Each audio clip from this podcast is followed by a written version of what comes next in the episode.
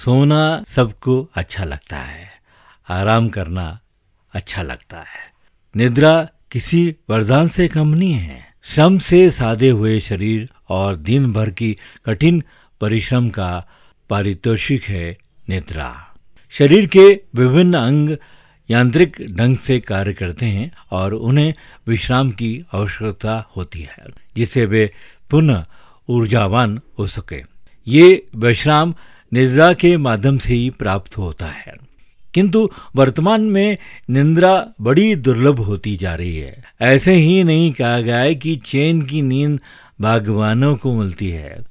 अच्छी नींद के लिए एक एक प्रकार से साधना करना पड़ती है।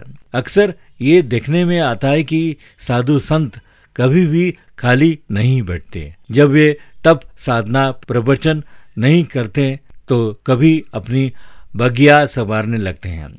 कभी कुछ सिलने बैठ जाते हैं तो कभी जड़ी बूटी के अनुसंधान में निकल जाते हैं, या पशु पक्षी की सेवा कार्य में लग जाते हैं। इससे स्पष्ट होता है कि न तो शरीर को खाली बैठने देना है और न ही मन को। संत कभी ये दुगड़ा नहीं होते कि उन्हें अच्छी नींद नहीं आ रही है।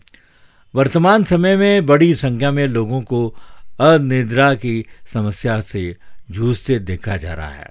सब मन को थका लेते हैं, परंतु तन को थका लेने का कोई ध्यान नहीं देता है। ओशो का कहना है कि स्वस्थ शरीर का मतलब होता है आज्ञाकारी शरीर। आप कहते हैं, नींद आ रही है तो शरीर करता है हाँ आ रही है।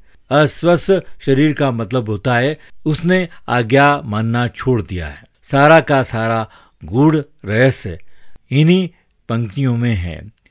मन जो कि शरीर का स्वामी बना बटा है, अपनी इच्छा अनुसार शरीर को आनंद, भोग, विलास और आलस्य का साधन बनाकर रखता है। फिर रोता है कि नींद खो गई है।